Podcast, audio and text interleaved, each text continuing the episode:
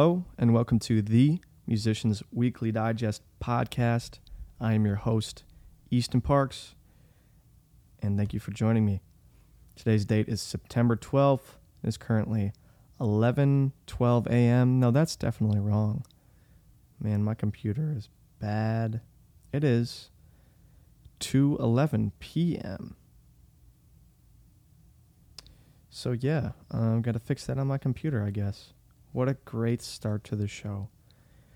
Uh, let's just get into some new music. Dominic Fike dropped a live album with Apple Music, which of course is my preferred uh, version of streaming. And the live album was fun. Um, I don't know really what more to say. It's kind of short for a live album at about an hour. I feel like most shows are a little bit more than that, but I might be wrong. I don't know. I go to a lot of shows that are just long. A huge drop, huge shake in the music world with pop megastar. I don't know if I could call her megastar yet, but pop star Olivia Rodrigo dropping her second album, sophomore album, Guts. This pot, this project gets really pop punk at times and at other times really ballady. So the dichotomy between that is very interesting to me. There's some really great songs in here. Olivia Rodrigo is still not my favorite singer in terms of her voice, but I think the songwriting on here is really fun, and I think she does a pretty good job at, um, you know, translating what she's trying to say into the listener's ears. My top three songs for this project are Get Him Back, Logical, and Vampire. And I think a quote that sums up this album really well that she says in the first song is I know my age and I act like it. Now, of course, she is 20 years old. She dropped her last album, Sour, when she was 18. So she's really young.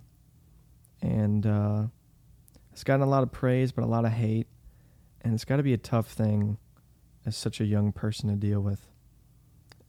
And um, so she talks about that a lot. She talks about boys a lot. I believe she's been through a couple relationships since that last album, so that gets touched on quite a bit. But I just think this album's fun, and I think Olivia Rodrigo, whether she's trying to or not, makes this album really accessible just like her last one. And um, even despite the subject matter, I had a fun time listening to it. Another album that dropped is uh, Teezo Touchdown. How do you sleep at night? I'm just gonna say this blunt. This is not my thing. Teezo has so many influences pulling him in so many different directions on this record and uh, the sounds and the songs are all over the place. I love him on some of the features he's done, like on uh, Utopia with Travis Scott, like on Call Me If You Get Lost with Tyler the Creator. But this is just not my thing. He tries to be alternative, he tries to do this, that, and I just can't really rock with it personally. If you like it, that's great. It's just not my thing. James Blake put out a record, Playing with Robots into Heaven. I haven't listened to it yet. From what I've heard, he's back into his more electronic vein, which is what he's good at. Um, I haven't even seen any of the reviews for it yet. But um, if I listen to it, I'll let you guys know my thoughts on the next podcast. Deeper, Careful dropped. I saw Deeper back in my hometown uh, last summer, and they were awesome. Of course, this is their debut record on a major label. They've had other labels and other records, but this is their first debut record on a major label. Um, and what do I think? I think it's pretty good. I mean, it's post punk music, American. It's a little bit derivative. It's pretty stripped back in the terms of there's not a whole lot of instruments, so it sits nice in a pocket. But the singer singers never wowed me. Um, in terms of recording live, it's fine because it's fun. You know, it's all upbeat and he's kind of just shouting and yipping and stuff like that. But listening to it with headphones in, you know, sitting down or going to class and stuff, just not my favorite. Um, I I don't hate the record. I don't love it. I think it's good. I think it's good, but just not something I'm going to be coming back to at all. Then, of course, last week I shouted out Courtney Barnett was doing a uh, soundtrack for a movie that came out. I listened to bits and pieces of his pieces of it. Sounds fine. It's a soundtrack.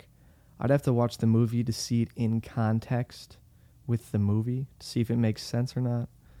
But the pieces of music itself is fine, and um, they stand alone on them by themselves well. Um, and this record came out, I want to say in August. I'm about to talk about, but it's had such a huge impact on my week this week, and I honestly think it's one of the best records I've heard all year. So I want to say this is a top 10 alert record for me. Top 10. Yeah, for sure. And it's Zach Bryan, Zach Bryant. So Zach Bryant's self-titled album, which I believe is his third or fourth album, something like that. Which is odd for a self-title to come that late in a discography. So that raises a lot of questions for people. Why self why self-title this late in your discography? And I think he sums it up pretty well and it's that this is maybe the most connected he's ever felt to a record emotionally in a place and time, and you can hear it. Um, this is one of the best records I've heard all year, like I said, and it's country. And as most of you know, I'm a very, I'll say it, I'm a hater of country most of the time. It's not a genre of music that gets any of my juices flowing. And this is totally the opposite. Now, I think this record leans a little bit more singer songwriter than country, but making that distinction is a fine line, and it's hard to figure that out. Fear and Friday's poem is what opens the record, and it's the best opening possible. It's a poem that he sings over a guitar, but it kind of draws out the themes and the ideas of the record, which are then touched on later and this poem's magnificent and sang in this nice way. And then it flows right into the next song, which is one of the more upbeat songs of the record. And then from then on, it's just fantastic. The songwriting hit me in an emotional place. Like I cried with a huge smile on my face through this record. And it's so odd, but it's beautiful. The album's beautiful and it hurts in a good way. I don't, really don't think there's any bad songs on this record. I will say the second to last song on it. Let me find what it's called. Smaller Acts kind of sounds like a demo, and I think that's what they're going for. And they just didn't need to do that. So if I could change something, I'd probably make that song either finished or not demo like because it's just odd but all the songs are great. Songwriting's great. And it just punched me in the gut emotionally. And I, I've connected with this album maybe more than any other album I've heard this year. Just because I was in the right space of mind and I love it. My favorite song on it is Hey Driver featuring The War and Treaty. If you want to just give it a listen, I would just suggest listening to it front to back. But if you want to just hear a song, Hey Driver is amazing. And one word I would say that sums up this album for me is how earnest it is. The word earnest. Now, I'm not going to go out and define that word to make it make sense in more context, but this record is so open and honest. And it just feels like everything is happening in front of you, or it's happening to you. You feel all the emotions. At least I did. and that's why I'm raving about it so much. Of course, once again, this is Zach Bryant. Zach Bryant. And of course, the day that I listened to this for the first time, he got arrested. Uh, I think that's all over and he apologized for it, but that was bad timing. But I really, really like this record, and I think I will for a very long time. All right, so that's all the music I've been listening to. Uh, and I'm going to move over to some live shows I've seen. This week, a couple days ago, maybe, maybe about a week ago, I saw, I went out. So Madison has this thing on the weekends they do, I want to say Thursday through Saturday, where they put on live shows for everybody, or Wednesday through Friday, something like that, through WUD Music they go out and talk to artists, bring these artists in, and they play live in the different venues of the college. So when the weather's nice, they do the Memorial Union Terrace stage. And the stage is set up where it's open and you have the artists playing and you can see the lake in the background and all the boats and stuff. It's serene. And the night I went out to see some of these bands, it was beautiful. And I went out to see S. Carey, uh, also known as Sean Carey, who is the drummer of one of my favorite indie folk bands ever, and probably the biggest artist from Wisconsin ever, Bon Iver. So he's Bon Iver's drummer, but he does his own solo stuff. So that's he's there with his own band, not drumming. He was playing keys, guitar, and singing stuff like that. And it's like indie folk, chamber folk in that lane. And uh, I listened to some of his music, really liked it, thought it'd be a great show. So I went out to that show, and then little did I know, there's someone opening. And uh, her name is Allison Keeley. And Allison Keeley and her band were awesome.